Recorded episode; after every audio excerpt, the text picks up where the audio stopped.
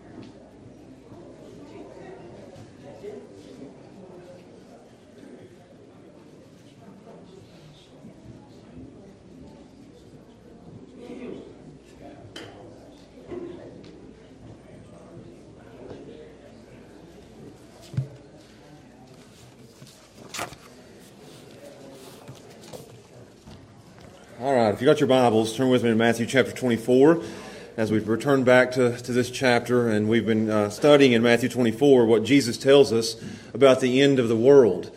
He's been preparing us for uh, what's going to happen as the day approaches. He's been telling us what to look for. He's been telling us uh, what it'll be like. And we've been studying it, looking at it. I hope it gives us a, a biblical perspective, helps us to prepare our hearts for the end of the world. Uh, so this, is, this has been good for us. And today, uh, you've come on a good day. Today, it gets worse than it has before. Uh, to today, it gets real dangerous. Today, I, I think this may be the scariest part of the whole chapter, Matthew 24. This is really, really hard for us to hear. Today, Jesus tells us what it's going to be like as it approaches the end for believers, for Christians, for followers of Christ. And what he shows us here is it's not going to be good. It's going to be scary as the day approaches. Uh, we're going to have, towards the end, a worldwide hatred for Christians. We will be, and he says this in the verse in verse 9. He says, You will be. And I, want you to see that. You shall be. Ye shall be. And he's pointing a finger at the disciples, and I think he's pointing a finger at everybody in this room that as the day approaches, as, uh, as we come to the end, you will be hated. That, that's what it says. That's, that's not something you want to hear. I will be hated. You will be hated. And why will we be hated? We'll be hated for Jesus' sake. And that's the title of the sermon today Hated for Jesus' sake. So let's stand together and I want to read and we'll start in verse 1 again. I keep just adding to the verses every week and, and, we, and I, I've enjoyed the study. I hope you have too.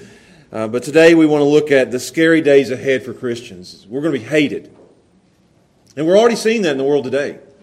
Christians are becoming more and more hated than they ever have been, than we ever have been. And it's just going to get worse. So let's start in verse 1. We'll look at hated for Jesus' sake. And Jesus went out and departed from the temple, and his disciples came to him. for to show him the buildings of the temple. And Jesus said unto them, See ye not all these things? Verily I say unto you, there shall not be left here one stone upon another that shall not be thrown down. And he sat upon the Mount of Olives, and the disciples came unto him privately, saying, Tell us, when shall these things be? And what shall be the sign of thy coming and of the end of the world? So there's the question that sets all this off. And he starts his answer here, and I've told you this many times. This is the longest answer Jesus ever gives. And Jesus answered and said unto them, Take heed that no man deceive you. For many shall come in my name, saying, I am Christ, and shall deceive many. And ye shall hear of wars and rumors of wars. See that ye be not troubled, for all these things must come to pass, but the end is not yet. For nation shall rise against nation, and kingdom against kingdom, and there shall be famines, and pestilences, and earthquakes, and in all kinds of places. All these are just the beginning of sorrows. Verse 9, here's where our passage today. Then shall they deliver you up to be afflicted, and shall kill you and you shall be hated of all nations for my name's sake. And then shall many be offended, and shall betray one another, and shall hate one another. We're going to stop there. This is hated for Jesus' sake. So let's pray together, and we'll see what that's going to look like. Father, we come very uh, humbly to this passage today. This is not something that anyone would enjoy preaching. This is not something I'd say even the people in the pews would enjoy hearing today. But this is the reality. I think this is becoming the reality in our day now. And we know from this passage that it will become the reality in the future, that it's going to get worse and worse until the whole wide world hates Christians. And God, I think this may not be what we want to hear today, but this is exactly what we need to hear to prepare our hearts to stand in the evil day, to not back down, to not be cowards, to not be silenced by the world, but to speak up and to stand up for what we believe even if it means death, persecution, imprisonment, and hatred. So, God, I pray that you'd use this sermon today to plant our feet. That's what it's been for me, and I pray it'll be that for everybody in this room. We know in whom we believe, and we're not backing down, though the whole world hate us. So, God, teach us these things today. And we ask and pray it in Jesus' name. Amen. You can be seated. I'm going to tell you some stories today as, as, at the outset that you, you've not heard on the news, that you've not read on the internet. This is news that you won't get anywhere else. This is news that should be broadcast all over the world. These things should be in your ears every day, and they're not. This is news that is newsworthy. This is news that should be on the front page of our newspapers. This is news that should be on CNN. This is news that should be on Fox News. This is news that, that we need to be hearing, that you, you need to be hearing, that I need to be hearing. And here, here's the news. I'm going to give you just, this is in the news. Five stories I think I have here, four or five. First one, a church in Nigeria was set on fire on Sunday. And men stood outside as the church burned with machine guns and shot people as they walked out of the church running from the fires. In Sri, Sri Lanka, there was a group of kids eating at a church, enjoying their time after Sunday school, and a bomb went off and killed every child in the church. In Saudi Arabia, a father found out his daughter had been converted to Christ, and he cut out her tongue and burned her to death. In India, a woman watched as her sister was dragged off by Hindu nationalists, and she, she was quoted as saying, I don't know if I'll ever see my sister ever again. These are four sobering, serious stories, and, and I could go on. I had 10 on my notes that I could read to you today. And it's even more than 10. It could go on and on and on. And all these stories here, and you need to know this, have one thing in common. This is going on all over the world. Two thirds of the world is facing these types of things. It it goes on from the Sudan to Russia, from Nigeria to Afghanistan, from Colombia to India, and every single story has one thing in common. One thing that is the reason this is going on, and that one thing is that every single one of these people were followers of Jesus Christ. They were persecuted. They were hated for Jesus' sake. That's what's going on. This is going on all over the world. For these Christians that I just read about, it's normal. It's a part of life. They see it every day. I read a story this week of it's normal in some countries for uh, people to hunt you down, drag you out of your car, and beat you just for being a Christian, and that's just a part of life. Everyday thing. It's as, as normal as stopping to get a cup of coffee. Happens all the time. In two thirds of the world, these types of things are going on. They know that there's a high cost to following Christ, and they're paying it every day. They know what it means to, to pick up their cross and to follow Jesus Christ every single day. They're paying the cost. They know. And they're willing to pay it. And here we sit in churches in America and we're at ease. And we've been at ease. You can't even get people to come to church in America. Let alone go to a church and think it might be bombed, it might be set on fire, I might be killed. And they still go. They know the cost. We don't.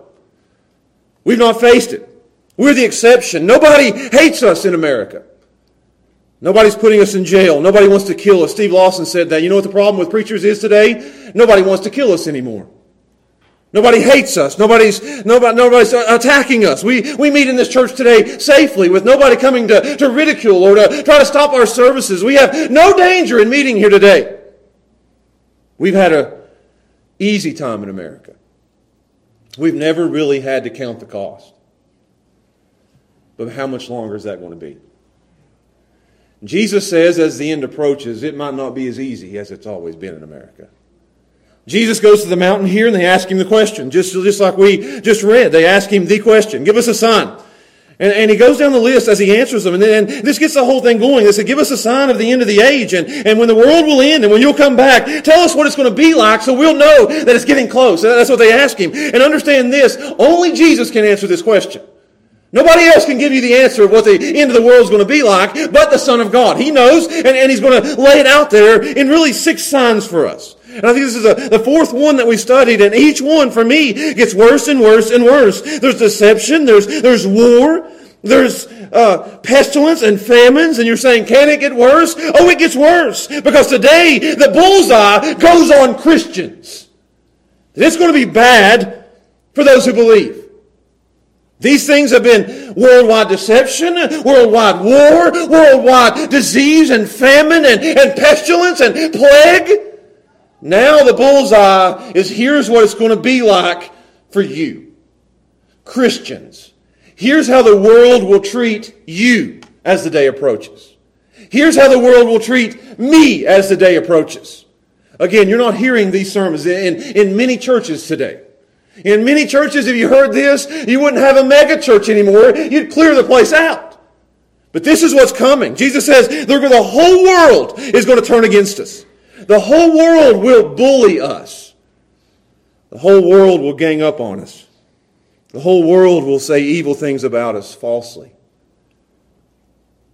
The world will hate us just for being followers of Jesus.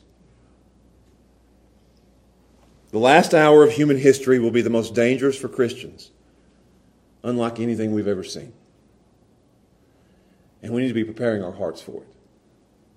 So, the title of the sermon today again is Hatred, Hated for Jesus' sake. I'm going to give you two points and just kind of work our way through it. And, and, and, it's going to be basically the same outline as we had last week and, and really the week before. But I'm going to look at, at first point as, as we look at verse 9, the danger that's ahead. The danger that's ahead. Because he says there in verse 9, then, and all these things go in, in, in order. It just keeps, and you'll see that, and then, and then, and then. And he says here, and then, then shall they deliver you up. And I just want to go word by word down through here. Then shall they deliver you up. And that word deliver is they will hand you over to authorities. They will apprehend you like they apprehended Jesus, and they will take you and hand you over or deliver you up to the authorities so that you can be arrested. Deliver up, I want you to say, think that you're going to be arrested. They're going to hand you over to the authorities. And then it says, let's keep working over down they'll deliver you up to be afflicted which is to hurt you, to harm you. This, this, is what's coming. They'll deliver you up and then they'll afflict you. They'll, they'll hurt you. You'll be in pain in some way. This is not going to be some pat, easy sale somewhere where they give you three meals a day and everything's all right. They're going to hurt you. Jesus ain't here. So if I can't hit Jesus, I'll hit Jesus' followers. And then it says, it gets worse, right? Prison, pain, death. You just follow with it. They deliver you up, afflict you, and then they'll kill you. And that last one, and you shall be hated of all nations. Hate's a very strong word. They're going to hate you. In a world that loves the word love, there's no hate like the world's love. They will hate you. Their bullseye will be on you. They'll despise you. They won't be able to stand you. And by who? By all nations, by everyone. you guys are very serious in here today. By everyone. And what will it be? How will this look like? I'm going to give you three groups that will do this. Uh, And I'm going to put together Matthew 24, Mark 13, and Luke 21. All the same story. All the same sermon that Jesus is preaching. In Mark 13, 9, you don't have to turn there, it's just one verse, but I want to read it to you because it says that the first group that will persecute or deliver you up, afflict you, kill you, and hate you. The first group is religious. Mark 13, 9 says that it, take heed to yourselves, for they shall deliver you up to councils and in the synagogues. And I would underline synagogues, and you shall be beaten in the synagogues. So the first group that will persecute Christians, the first group that will attack Christians, the first group that will give up Christians will be the, the religious. It, it'll be in every religion in the world that will give up Christians. Every religion in the world will be tolerated but Christianity. You'll be beaten and flogged in synagogues, in, in the religious places. And then there'll be government. And that, that's even in, in, in Matthew 13, or Mark 13, where it says, and you shall be delivered up to councils. You'll be beaten. You'll be brought before rulers and kings for my sake as a testimony against them. So it's saying, again, courts and, and governors and in halls and, and by the kings and the, the councils and the, the public places. It won't just be in, in churches or, or in, in religious places. It will be in government places. It will be official persecution that the, the people at the top will be persecuting the church. The government will come after us. I read a commentary this week that said, they won't come after you. They always come after the man who's talking the most. They're going to come after me. That's who they're going to come after. I'll be delivered up and I'll be afflicted and, and I'll be hated and I'll be killed. And there's one more. Three groups the religious, the government, and family. Back to Mark 13. Verse 12 says this Now the brother shall betray the brother to death, and the father will betray the son, and children will rise up against their parents and cause them to be put to death. This is now in the family. That brother who you thought would never turn his back on you will turn his back on you because he doesn't follow Christ and you do. Children will turn on parents, and parents will turn on children, and there'll be, there'll be turncoats, and there'll be traitors, and they'll be stabbing you in the back, and they'll be, do you know any Christians? I know a Christian. As long as you don't hurt me, I'll, I'll tell you where they are. I'll tell you where they meet. I'll tell you. And they're telling on their brothers, and they're telling on their parents, and they're telling on their children. And, and what this is saying here is, I want you to imagine this. This is every, every, everybody. Every structure, you got the, the religious, you got the, the government, and you got the, the family. Everybody is coming from all sides, that all nations and all people will hate us. And you'll have no place to hide. No place to go, no refuge, no safe place. And why do they hate us? It says there at the end of verse 9, for my name's sake. You see that? It's not because we're obnoxious, which we can be. It's not because we're mean. It's not because we're, we're judgmental. They will hate us for my name's sake. Who's talking here? Jesus. They'll hate you. And I've got a list of things here. This is why they're going to hate us. They'll hate us for identifying with Jesus. They'll hate us for associating with Jesus. They'll hate us for bowing the knee to Jesus and not to the governmental authorities. They'll hate us for listening to Jesus' word. They'll hate us for what he says. They'll hate us for what he tells us to believe. They'll hate us for sharing Jesus with the world. They'll hate us for meeting with Jesus' people. They'll hate us for singing about Jesus. They'll hate us because we are the followers of Jesus. That's it. Everything in the world will be tolerated and accepted. All religions, all sinful behavior, but one thing followers of Jesus. They'll hate us because they hate Jesus. There's no one more hated in all the world than Jesus Christ. That's the way it has been. They loved him when he was feeding the 5,000. They loved him when he was performing miracles and healing them. But as soon as Jesus opened his mouth, they did everything they could to shut him up.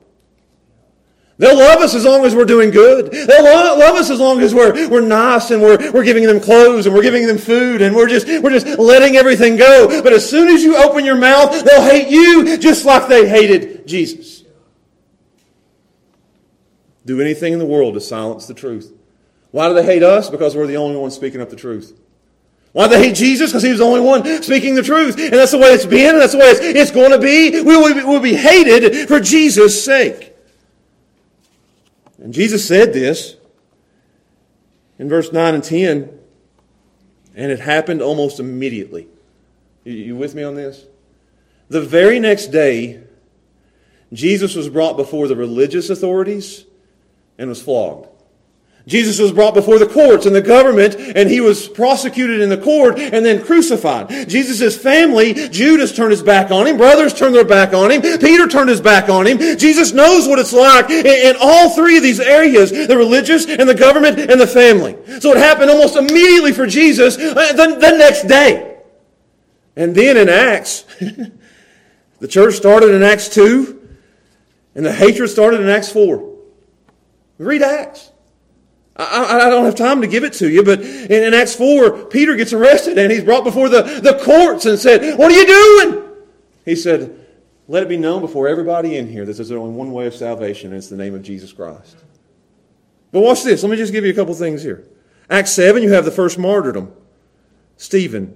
Acts 12, James dies. I just read through Acts this week and I, I looked for persecution and hatred and, and affliction and, and death. I, I looked for it and here's where I found it. You guys ready for this? There's 28 chapters in Acts.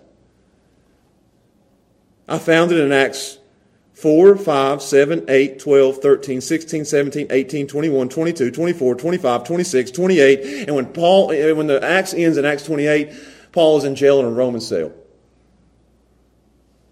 You'll be more likely to find persecution in Acts than not persecution. That's the way it was for Jesus. That's the way it was in Acts. And it's been building throughout church history. If you could find, if you had one word to describe all of church history, you know what it would be?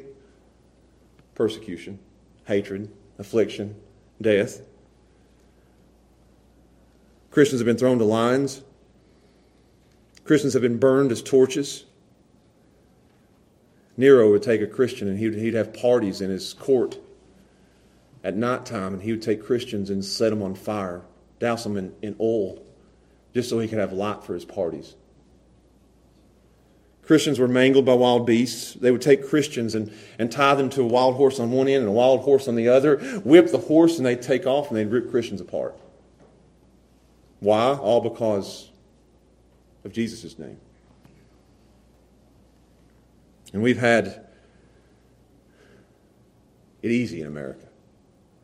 This hasn't happened to us. It's uncommon.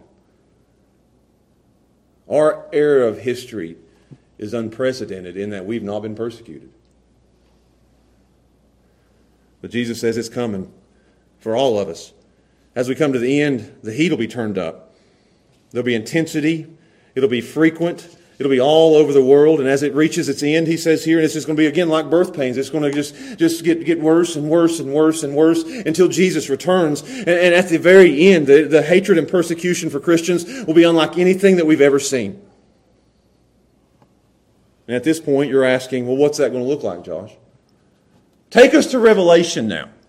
That's where we've been going. That's why I want to take you to, again today. I want to take you to, to Revelation 6. And I want to show you what Jesus says it's going to be like all the way to the end, right before his, his second coming. I mean, and this is, I told you, this is scary. I, I read this this week, and I thought, wow, this is, this is unreal what's going to happen. And, and I'm going to read to you several passages out of Revelation.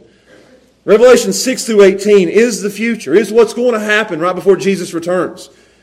And it's the scariest yet. Let me read to you Revelation 6, verses 9 through 11. And I'm going to try to go very, very quick through these because I've got several verses I want to read you.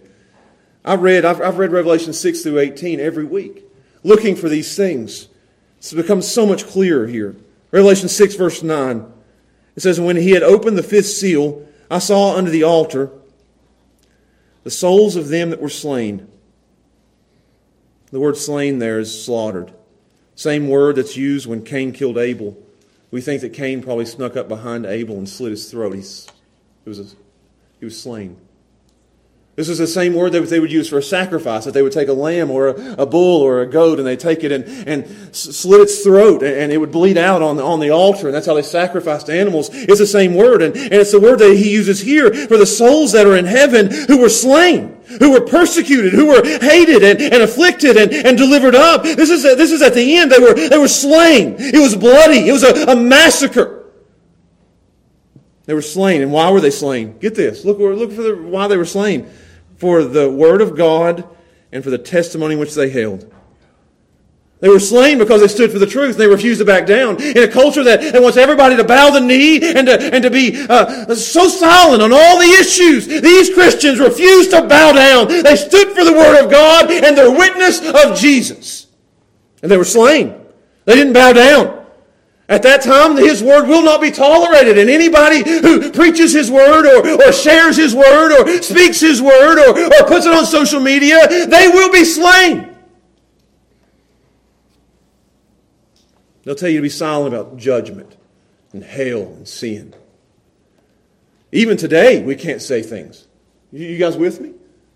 Even today, if, if a preacher stands up and says anything about sin, boy, you better watch out. You better watch out today. They'll, they'll try to silence you. They'll try to cancel you. If you stand up and say anything about homosexuality being a sin, oh my, shut him up. Now it's just cancel you on Facebook and a, and a mean post. and Christians in America, they get a mean post, and, and even preachers in America, oh no, they're talking bad about me, you know. Get a spine. Stand up. That's what these, these, these martyrs did. You say adultery sin, you whoremongers. you know, that's not popular. You'll empty your church that way, preacher. You need your offering plates full. You're going to get yourself in trouble if you say stuff like that. These, these stood up. You see why they why, why were they slain? For the word of God and the testimony of Jesus.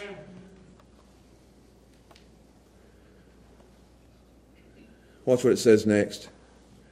Verse 10 And they cried with a loud voice, saying, How long, O sovereign God, holy and true, dost thou not judge and avenge our blood on them that dwell on the earth? How long till you punish them for what they've done to us?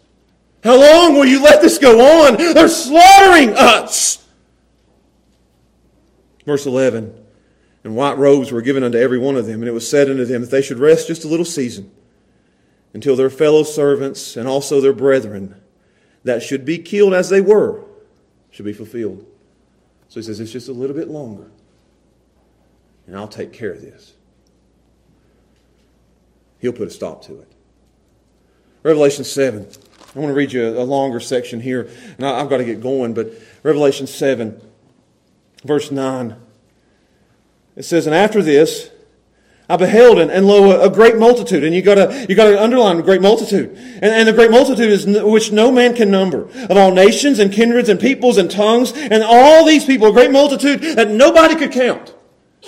Stood before the throne and before the Lamb, clothed with white robes and, and palms in their hands. And cried with a loud voice saying, Salvation to our God, which sits upon the throne and under the Lamb. And all the angels stood around about the throne and about the elders and the four beasts, and they all fell uh, before the throne on their faces and worshiped God, saying, This is worship. Amen. Blessing and glory and wisdom and thanksgiving and honor and power and might be unto our God forever and ever. Amen. That's a doxology. And then one of the elders said, which is, should be our question, Who are these people? Where'd these people come from? You see it says that, verse 13? What are these which are arrayed in white robes? And where did they come from? And I said unto him, Sir, you know. He said to me, These are the they which came out of the great tribulation, or they who were persecuted, and have washed their robes and made them white in the blood of the Lamb. So I want you to see that. These are the ones who were persecuted. These are the ones who were hated. These are the ones who were delivered up. These are the ones who were afflicted. These are the ones who were killed. And how many of them were they? Multitudes upon multitudes that no man could put even, even put a number on. And therefore they are before the throne of God, verse 15, and serve him day and night in his temple. And he that sits on the throne shall dwell among them. And watch what he does. I, I, I preached Revelation and didn't get this. And they'll hunger no more. Which tells me that before they died, they were hungry. We talked about last week that there would be famine So when they die, he says, I'll feed them. What's this? And neither do they thirst anymore. There's drought. Neither shall sunlight, uh, the sunlight on them, nor any heat. That we talked about last week that the sun will give such a, a bright and powerful ray that it'll burn their skin. He says, I'll take care of them. The Lamb which is in the midst of the throne shall feed them and shall lead them unto living fountains of waters, and God shall wipe away all the tears from their eyes. God will take care of this. I, got to go to another one, Revelation 11, and, we, we got to keep going, but this is, this is an interesting one. I mean, this is, we'll talk about this one next week or the week after. But the court which was without, verse 2, without the temple, leave, leave out, and measure it not, for it, it is given unto the Gentiles, the holy city shall they tread under foot for 42 months, three and a half years. And I will give power unto two witnesses. The question is, who are those witnesses? And the answer is, I don't know. And they shall prophesy a thousand two hundred and threescore days, clothed in sackcloth. That's three and a half years they'll preach. It says there are two olive trees and the two candlesticks standing before the God of the earth. They're the witness of God on the earth in this time. And if any man will hurt them, fire proceeds out of their mouth and devours the enemies. If any man hurt them, he, he will, he's going to be killed in the same manner. These have power to shut heaven, that it rain not in the days of the prophecy, and have power over waters to turn them to blood, and to smite the earth with all kinds of plagues as often as they will. Now, verse 7, this is probably should I, where I should have started with. And when they shall have finished their testimony, same word that we've been using, their testimony of Jesus. When they're done, the beast that ascended out of the bottomless pit shall make war against them, and shall overcome them, and kill them. Those two witnesses will be killed. And, and just stay with me. And their dead bodies will lay in the street of the great city, which spiritually is called Sodom and Egypt, where Jesus was crucified. And they of the people and of the kindreds and the tongues of the nations shall see their dead bodies for three days and a half, and shall not let their bodies be put into a grave. The whole world will see it happen. And these two witnesses for Jesus Christ will lay in the streets for three and a half days. It'll be on your Facebook, it'll be on your Twitter, it'll be on your TV, it'll be for every eye to see. And watch how the world will respond. And all they that dwell upon the earth shall rejoice over it, and make merry, and shall send gifts to one another. They're going to have a party over it. It's going to be like Christmas gifts. They're going to celebrate like Mardi Gras. There's going to be celebration going on in every city and every town across the world because these two were killed. And why there's such joy in it? Because they tormented them that dwell on the earth. The words that they shared eat up the people. They couldn't handle it.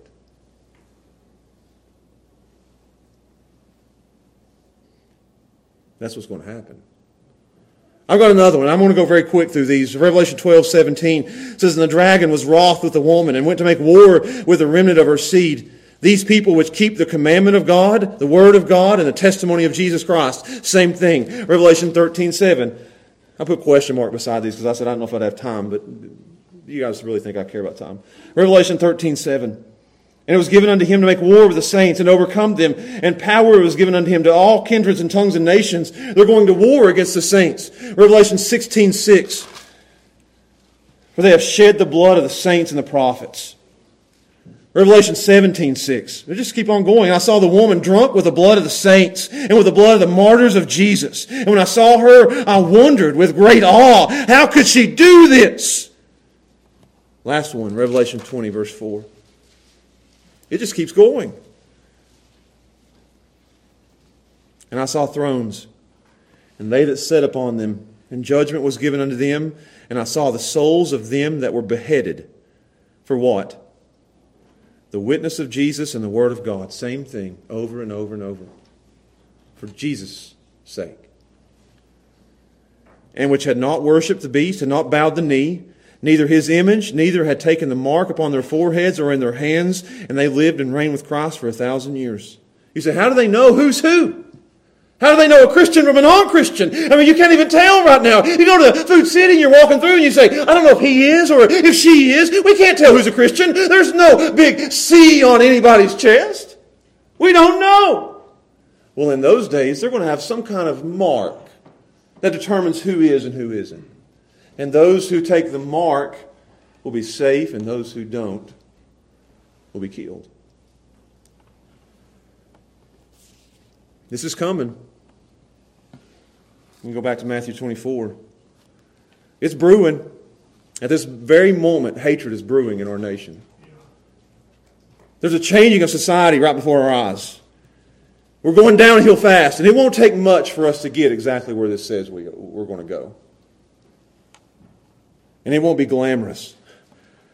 It won't be you're a Christian. I'm just going to, this is my application. You know what they said about Jesus? When he spoke up, they said he was a drunkard. They said he was demon possessed. They said things about him that were false and that were derogatory that nobody would ever want said about them. It wasn't, oh, you're the Son of God, let's kill you. It wasn't, oh, oh, you're the Savior of the world, let's kill you. They made up things about Jesus to make everybody hate him and turn against him. So don't you think they're going to say nice things about us? I'll easily stand up and say, I'm a Christian. I stand for Jesus. And, and if they want to persecute me for that, amen, praise God. But that's not what they're going to say about us. They're going to say things about us that'll make us out to be the worst people on the planet. They're going to say things, this ain't going to be glamorous. They're going to say things like, you're full of hate. They're going to call us intolerant. They're going to say you're an extremist. They're going to call us fundamentalists. They're going to say you're blank phobic, whatever that is. You're, you're, you're, or you're anti whatever group. They're going to make us out to be the worst people in the history of the world. And it's going to make us want to be real quiet. That's coming. It's here. Just for speaking up for his word, you could be all called all kinds of names. So now, that's the danger that's ahead. It's coming. You need to be prepared for it. It's here. I don't say it's coming. It, it's, it's here. It may not be at this point, but we got some contractions coming. It's on its way. We're feeling it. It- It's like me sitting with Steph in the hospital, and, and you get there at 6 in the morning, and it's like, she has a contraction. It's like, ooh, that ain't nothing. you don't even need an epidural for that one. And then it gets, oh, and then it gets, oh, and, and, and as it builds up and you go throughout the day and it's like, oh wow, this is getting bad. They're getting close together. Something's happening here. You know what? We're not at the little bitty stuff now. We're moving towards the big stuff. And we've got a decision to make. You with me? The danger that's ahead will cause everybody in this room to make a decision. I've got a decision to make. You've got a decision to make. As this comes, what are you going to do? Because danger like this will send everybody in one of two directions. And you've got to choose which way you're going to go. Are you going to go the narrow way with the very few, or are you going to go the broad way with the many? And I'm going to call them two different directions here.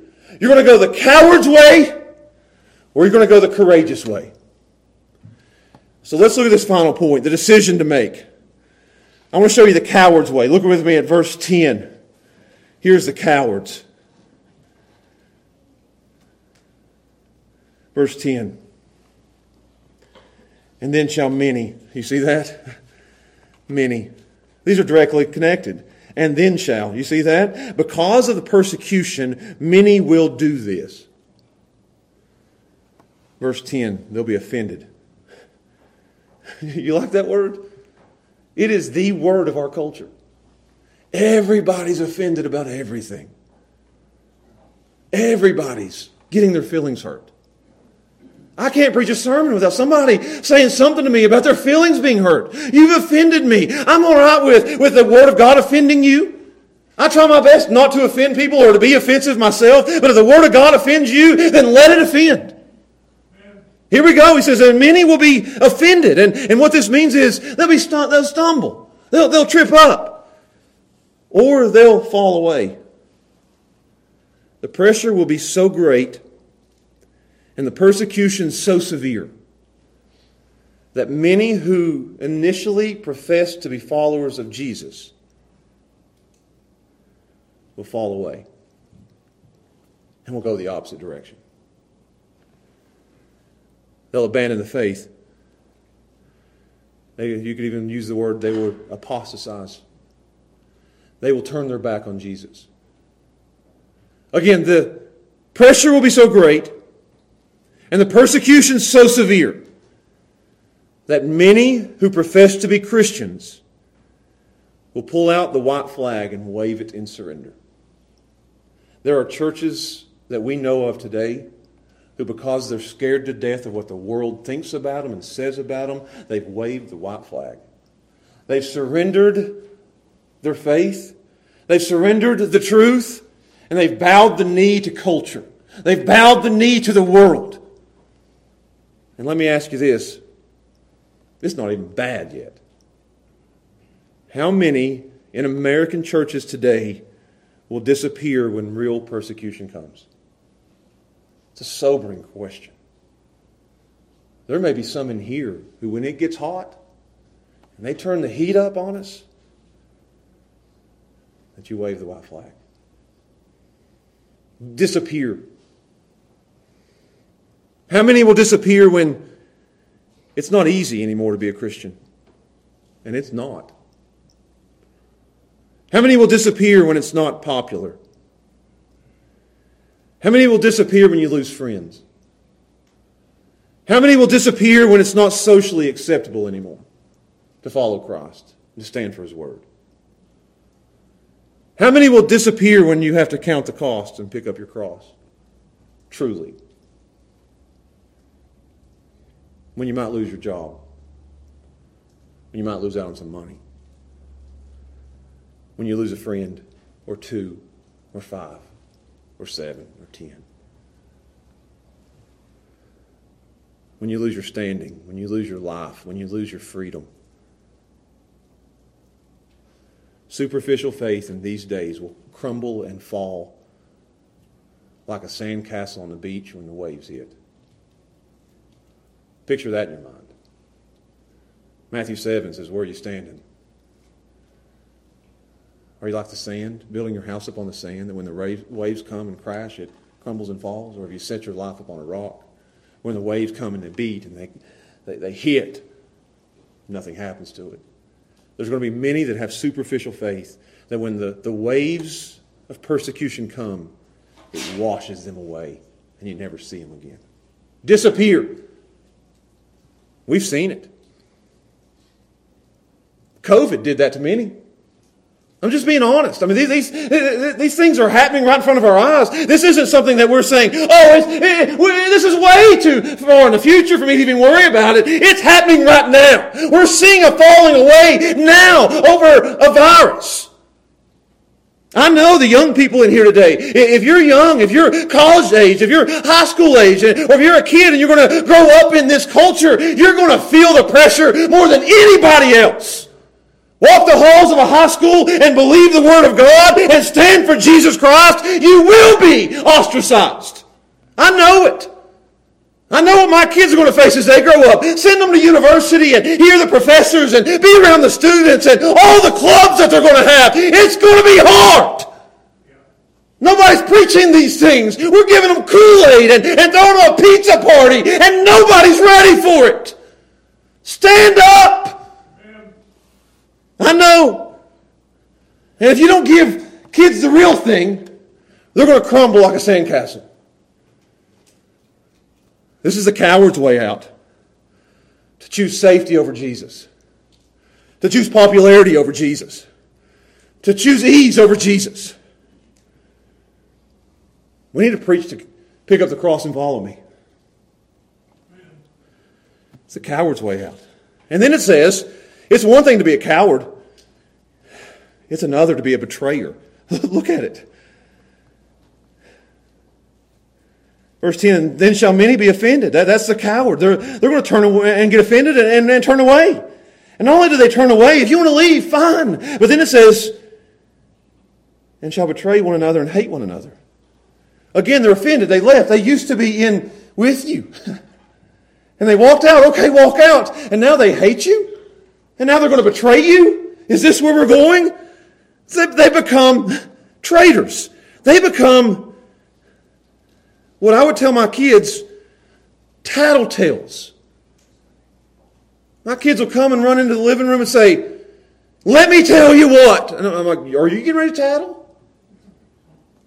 Yeah. but they did it. And I'm like, no, no, no, no. Don't be a tattletale. Unless they did something really, really bad. Then tattletale. right? I mean, you would. And then they'll walk off huffing and puffing. I look at Steph and say, wonder what they did. you might want to go check on them. My kids are a bunch of tattletales. That brother in their room playing Fortnite gets mad at brother and betrays him. I'm offended. I'm telling mom and dad. I know that's funny, but this is what it says it's going to do. There's going to be turncoats, tattletales. Parents will turn on kids, and kids will turn on parents, and brothers will turn on brothers. And they'll hate one another. And there'll be people that you went to church with that'll turn on you and say, I can't believe they believe what they believe. You just believed this a month ago. You were, and, and that's where we are in our culture today. And we're still standing for what we stood for as a church for hundreds and upon hundreds of years. And we've not moved. And people leave and they walk away. I can't believe they believe that. What do you think we are? Is there a cross on the steeple out there? Does it still say church here? Do we still open our Bible in the pulpit? Don't be surprised by what we believe. They'll deliver over. They'll betray. They'll become Judas. Turn over a couple chapters with me. Matthew 26. I think you guys will be wowed by this. This is what they'll become. Matthew 26, verse 15. And he said unto them, Jesus, what will you, or Judas, he said unto them, What will you give me? What are you going to give me? And I will deliver him unto you. And they coveted with him for 30 pieces of silver. He went and negotiated giving up Jesus. What will you give me? And the word there is deliver. And it said, Jesus just said, and they will deliver you. They'll betray you. Let, let, let's keep going. Verse 16. And from that time he saw an opportunity to betray him. And I've got more verses. Verse 21. And as, as they did eat, he said, Verily I say unto you, that one of you shall betray me. Turncoat, tattletale, turn me in. I've got more. Verse 23. And he answered and he said, He that dips his hand with me in the dish, that's the one that'll betray me. Same word. Verse 24, the Son of Man goeth, as it is written of him, but woe unto that man by whom the Son of Man is betrayed. Verse 25, then Judas, which betrayed him. This, this word just keeps on going. This is what they did to Jesus. Verse 20, or let's go to verse 46. Rise, let us be going. Behold, he is at, the, at hand that doth betray me. Last verse, verse 48. And now he that betrayed him gave them a sign, saying, Whomsoever I shall kiss, that same is he. Get a hold of him. They turn into Judas. Back to Matthew 24. So many will turn away. Jesus says that many. Many will be offended and, and they'll betray one another and shall hate one another. And they're going to turn away. We'll talk about it in the next week, but they'll, they'll turn away because of persecution here. They'll turn away because of deception, verse 11. And many false prophets shall rise and deceive many. There's that same many, many, many. And then it says, and, and so they're going to turn away because of persecution, deception, and then in verse 12, because of sin. Many will fall away and take the coward's way out. I said there's two ways, right? I've got a couple more minutes because you want to hear the other way, right?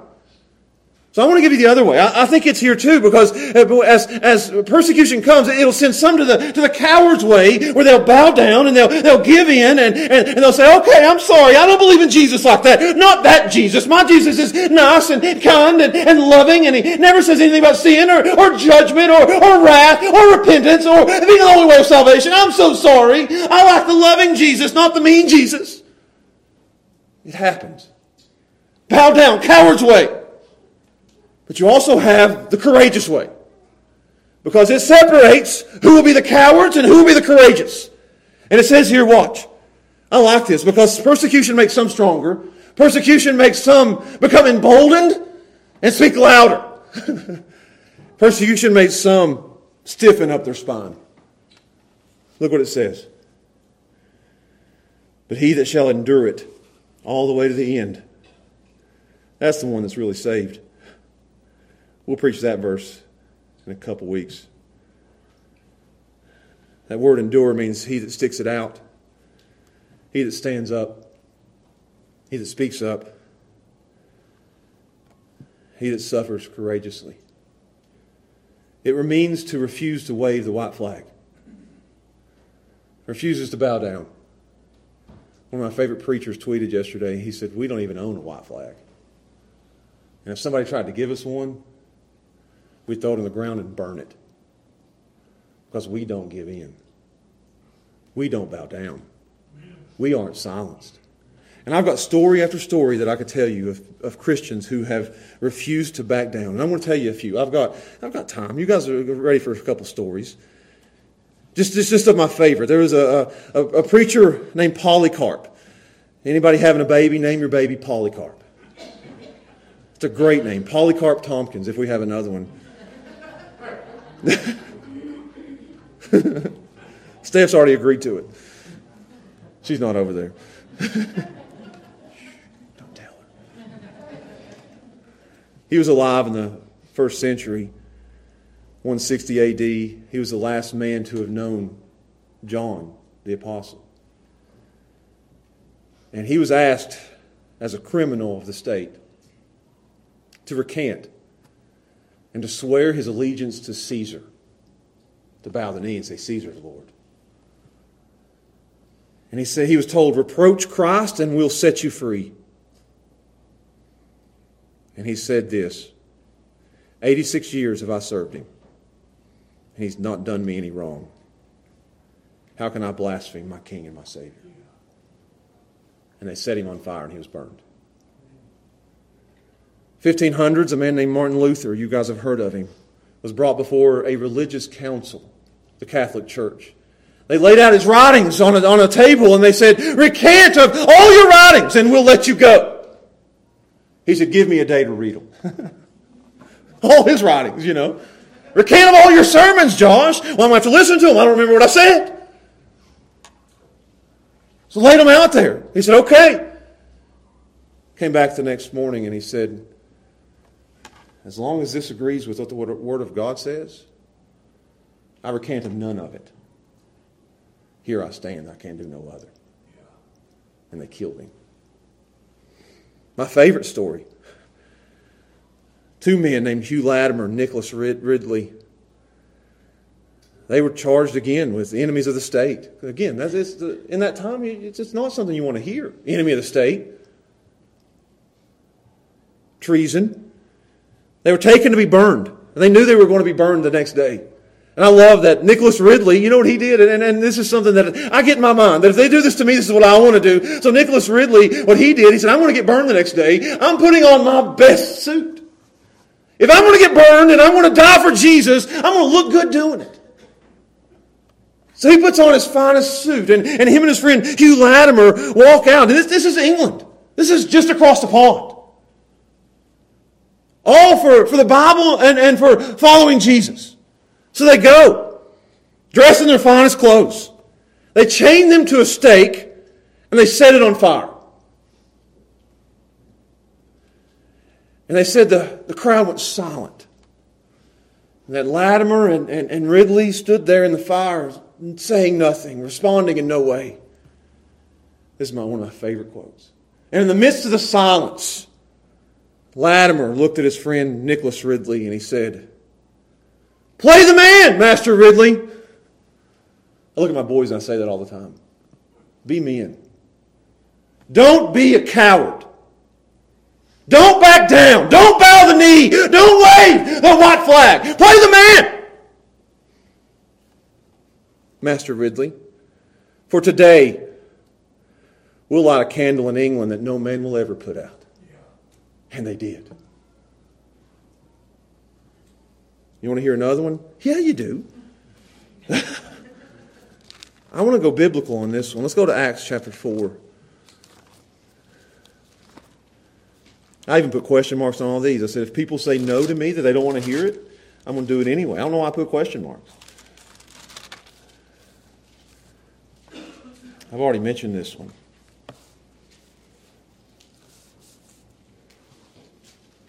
Again, this is two chapters after the church started. I love that Jesus said, And I will build my church, and the gates of hell will not prevail against it. You know what that means? He knew exactly where he put his church and what was going to happen to his church.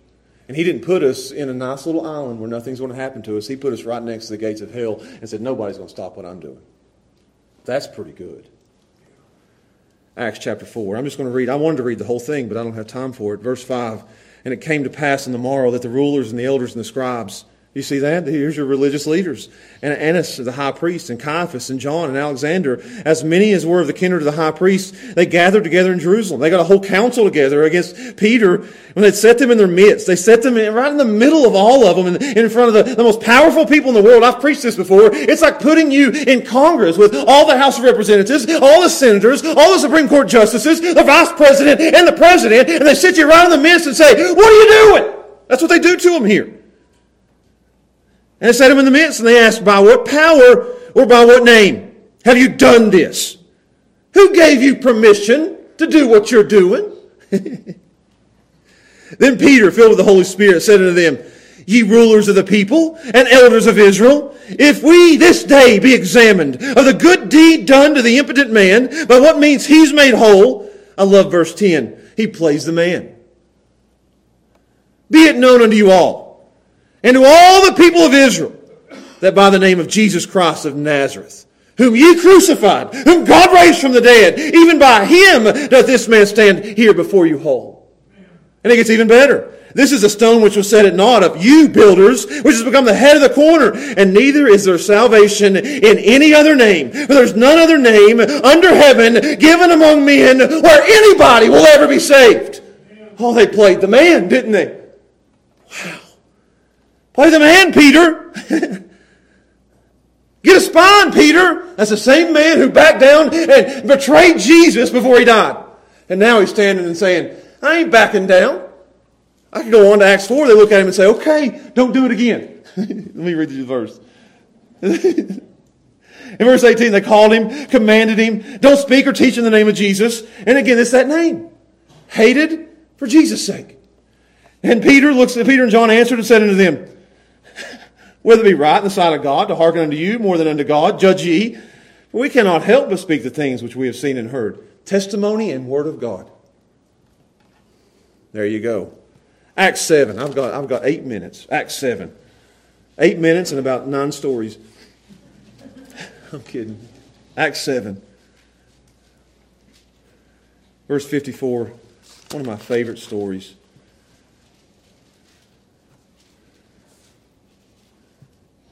When they heard these things, which is Stephen's sermon, I don't have time to read you his sermon, but when they heard these things, they were cut to the heart. I said that, that those two witnesses tormented the people.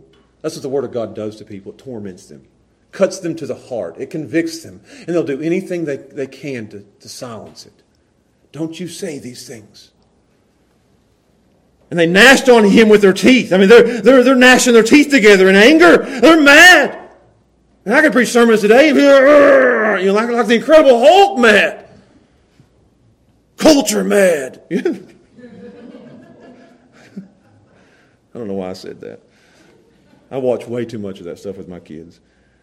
They're gnashing on their teeth. They're angry. That's, that's what the culture does. They get so mad. In verse 55, but he, being full of the Holy Ghost, looked up steadfastly into heaven and saw the glory of God and Jesus standing on the right hand of God. I like that. Jesus is always closest to us when we're in the most trouble. I think it's Luke 21 who, that says, They'll hate you for my name, but there won't be a single hair of your head that gets, that gets hurt. He'll take care of us in the midst of persecution. He shows up here. It says in verse 56, and, and said, Behold, I see the heavens opened, and the Son of Man standing on the right hand of God. And then they cried, cried with a loud voice and stopped their ears. And they're like little kids. Does it not sound like our culture today? They can't stand it. Anything that, that disagrees. No, no, no, no, no, no, no, no. I'll, I'll kill you, you know. That's what they say here.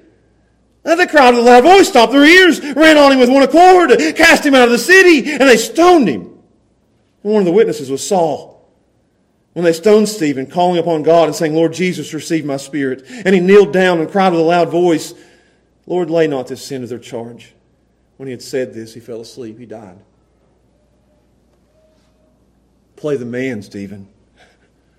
And he did. We need more men like that. And I'll speak to men today. We need more men like that. We need more men like Polycarp. We need more men like Luther and like Ridley. We need more men like Jonathan Edwards and Charles Spurgeon and George Whitefield. We need more men like Stephen and like Peter and like Paul. We need more men who will play the man in this culture. Not take the coward's way out, but be courageous. One more story I want to tell you of the most courageous man the world has ever known Matthew 26. I'm taking you everywhere today, and you're saying, Why are you doing this? I'm preaching a verse and a half. I've got to go more places. Matthew 26, verse 36.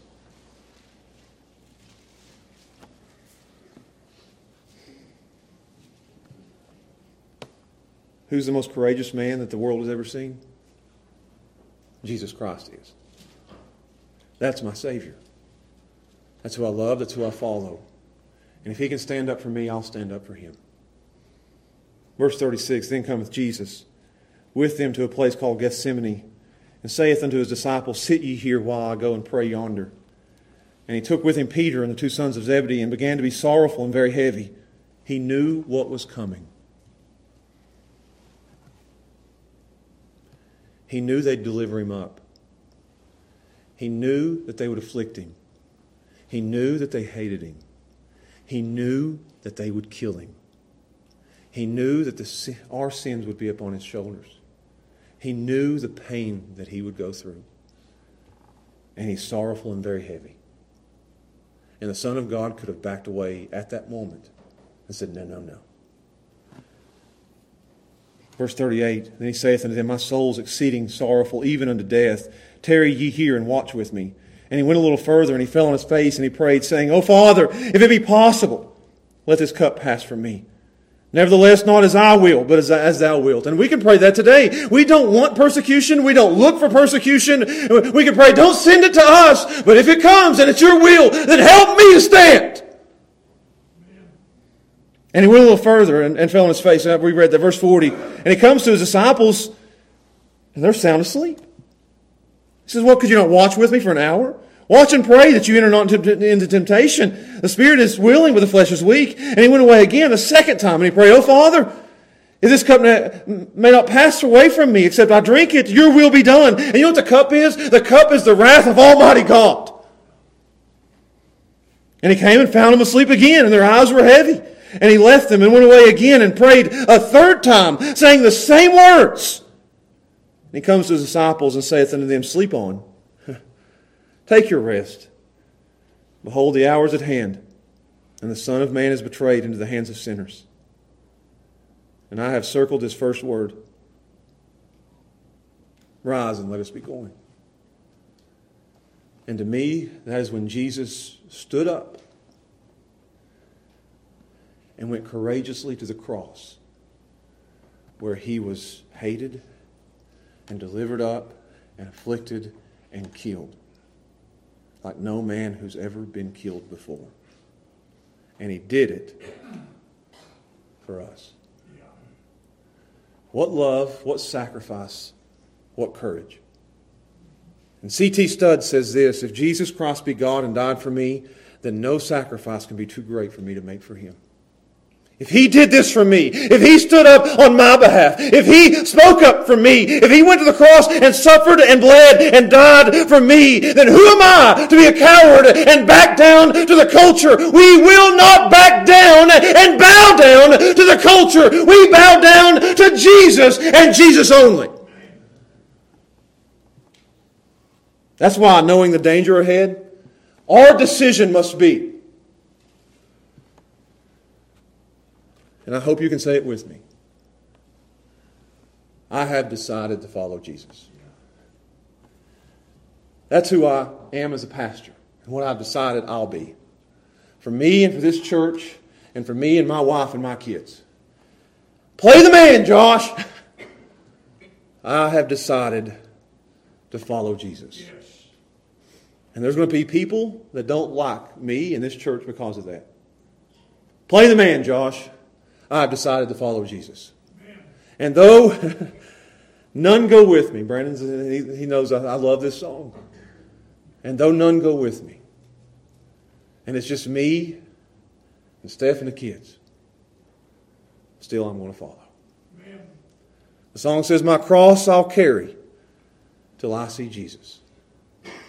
The song says, The world behind me and the cross before me. I have decided to follow Jesus. And you do that not because you have to, but because you want to. Jesus is worth following. Jesus is worth being hated over. Jesus is worth being afflicted over. Jesus is worth. I, would rather have Jesus than, than all the world's applause. He's worth it.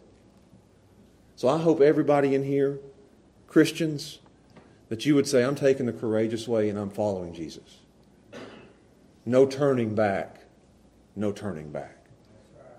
And if there's anybody in here who's on the, I don't know where I'm at with this, Josh. Uh, you're going to have to push me over to the edge and, and, and tell me, why should I follow? I know this isn't a great sales pitch, but Jesus doesn't need a sales pitch.